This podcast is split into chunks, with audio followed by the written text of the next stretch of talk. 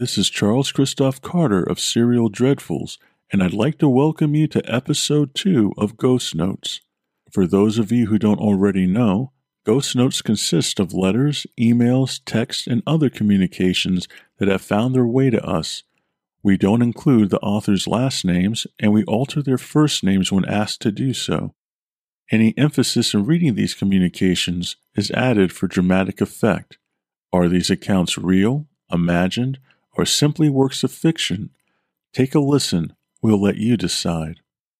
This episode's Ghost Note came to us as a letter from a listener in Massachusetts. She asked that we not use her real name. My name is Karen, and I've been keeping a secret for 40 years. It's because of your commentary on cryptid researchers in Vermont, as well as your first episode of Ghost Notes, that I was able to muster the courage to write in and tell you my story. I'm originally from Michigan. I graduated high school in 1971 and got into the University of Vermont, famously known as UVM, on a partial scholarship. After four amazing years, I graduated with a degree in English. At the time, I was also very much in love with, I'll, I'll call him John. I knew this was going to be hard. I just just didn't think it would be this hard. Not after all these years. We were living in a cramped upstairs apartment. Actually, it was the attic of a two story house. We roasted in the summer and froze during the winter, but we had each other. On one hot July night, John jumped out of bed and told me that he couldn't take it anymore he told me that first thing in the morning we were going to buy a newspaper and find somewhere else to live. I remember it like it was yesterday. We must have spent all afternoon poring over the for rent section of the paper. Finally, I saw John's expression brighten and he said, Aha! This is perfect. Where is it? I remember asking him. Monkton, he replied. Monkton? Where's that? I asked. Beats me, but that's where we're going. We're going to live in Monkton, John said triumphantly, giving me a big bear hug and then a quick kiss. Looking back on it, I wish we had just stayed in bed that hot summer morning, had dealt with the cramped space, the heat, the cold, just like we had the year before. We drove out to the place the following Saturday to take a look and to meet the owner, an absentee landlord from Connecticut. The place was several acres with an ancient farmhouse positioned on a slight rise a few yards from a bend in the hard packed dirt road. There was a large barn across the road from the farmhouse that also went with the property. John's hopes of using the barn as a ceramic studio were immediately crushed when we were informed that the barn had been rented to our nearest neighbor some two miles up the road, who was a farmer and also caretaker of the property. The owner told us that he and the farmer had a deal where the owner gave him use of the barn as long as the farmer looked after the place. The owner seemed to be really anxious to rent the property and was giving us the hard sell.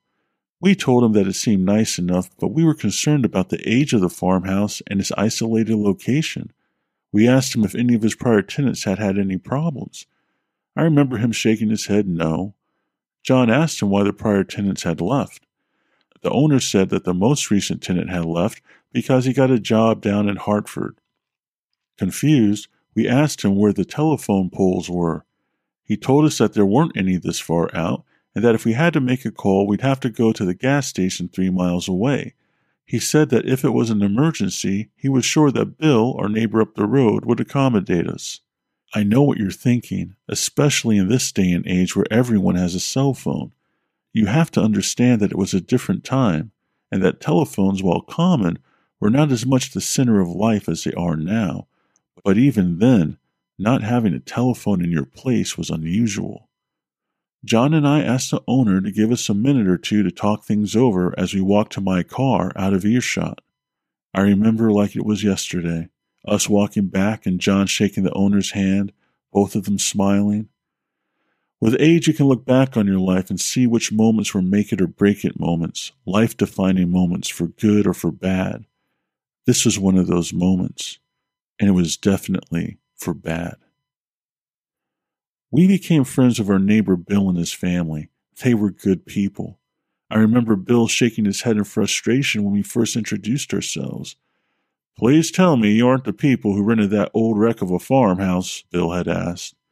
John had initially gotten his back up, thinking it had something to do with him being Hispanic. Bill had put up his hand, signaling to John to hold on. It wasn't a comment on your race, son.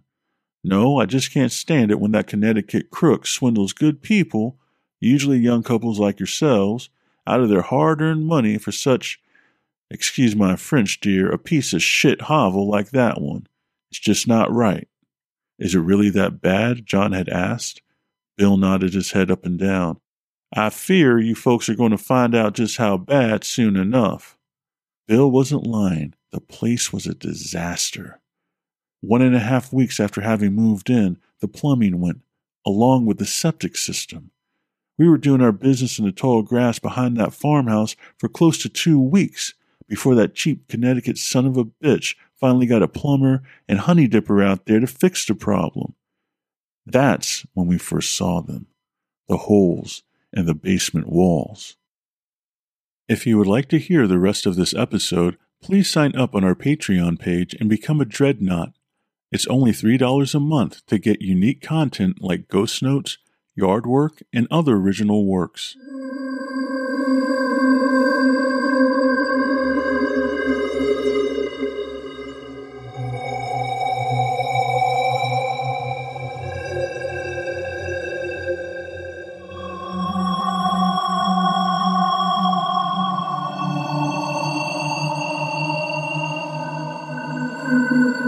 Música